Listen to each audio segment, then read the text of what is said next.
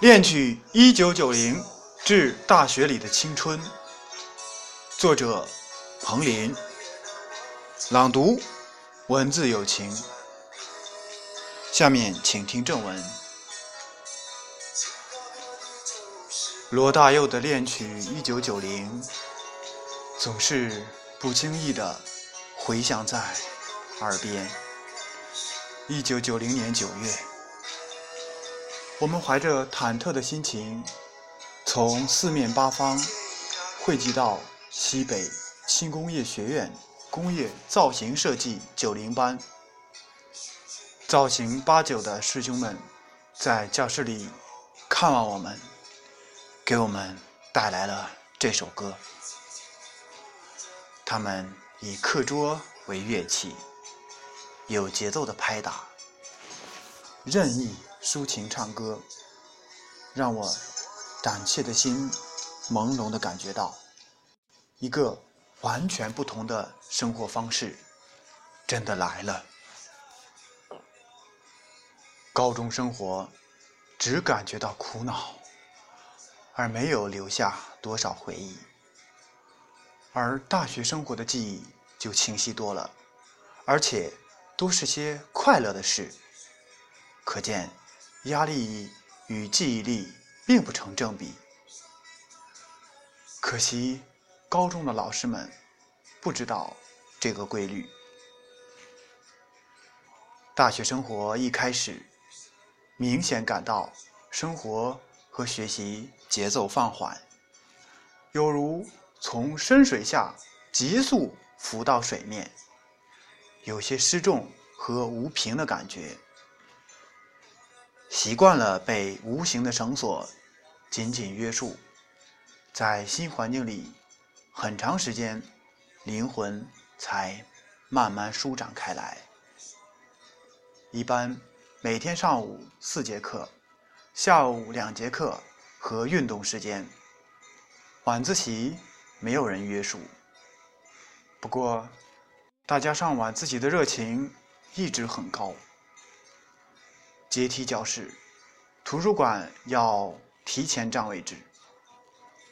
足球、篮球、乒乓球等消耗着青春旺盛的精力，生活汇入了一条节奏深沉、富含营养、充满乐趣的大河。我们被称作是象牙塔里的。天之骄子，随着逐年扩招，现在的大学生已如过江之鲫，而大学倒是越来越像是洁白的塑料塔了。棵棵树苗已到了新天地，大量空闲时间，丰富多样的文化信息。滋养着我们茁壮成长。经常有名家院士来讲座。记得有一位院士是研究材料疲劳的，回忆在搞两弹时，饿得实在受不了了，几个科研人员会打一角钱的酱油来，大家冲开水喝。有时。会听一些工业设计、服装设计方面的讲座，看一些画展。有些老师是真名士，如好酒一样，年岁多了才能体味出香气。当年的陈丹老师，一件旧军大衣过一冬，满面春风，却不常刮胡子。后来。到北京闯荡，却闯出了正邦设计一片新天地。各种大学生协会，如同社会上的公司一般，雨后春笋冒出来。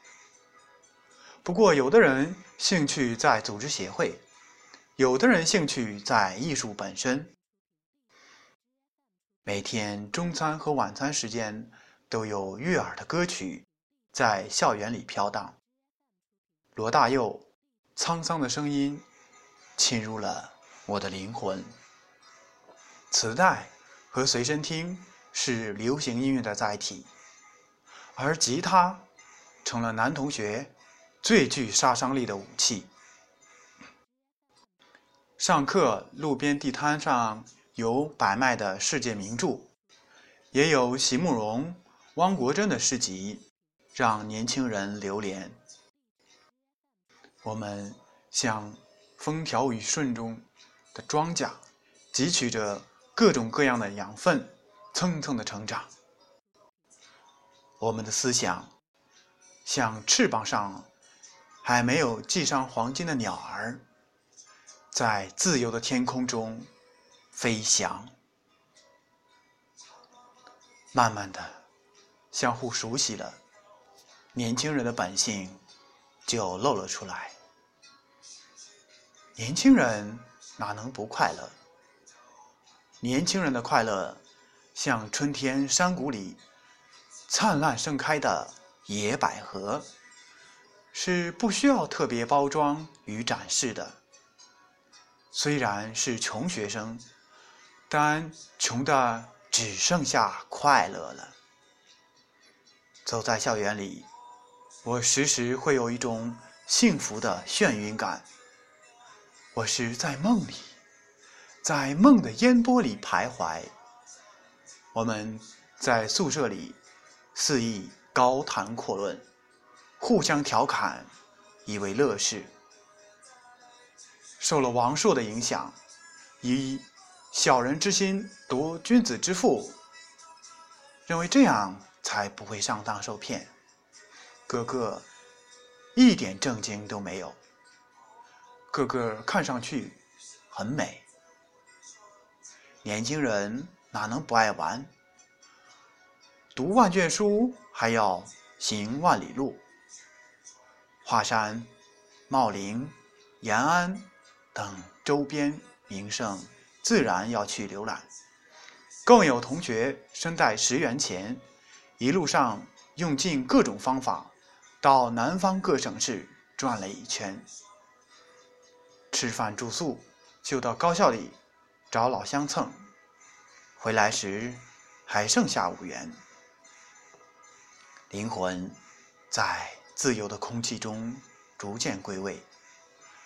大学生逐渐成长为真正色彩丰富的人。年轻人当然也会有年轻人的烦恼。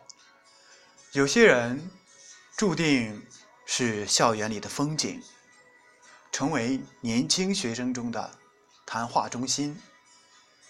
年轻的心事，如暗夜里偷偷开放的昙花，生怕。别人看到，又暗自酝酿着丰富的气息。在大学宿舍熄灯后的卧谈会上，所有的心事都会被互相细细的挖掘出来。在同宿舍七兄弟嘻嘻哈哈中讨论，卧谈会上的信息量堪比当今的互联网，大家。天南海北的聊，互动使每个人的信息量猛增。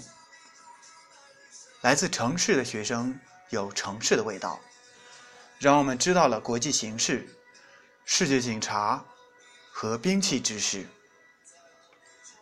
来自农村的学生有农村的味道，让我们知道了赶需，也就是赶集，品尝了。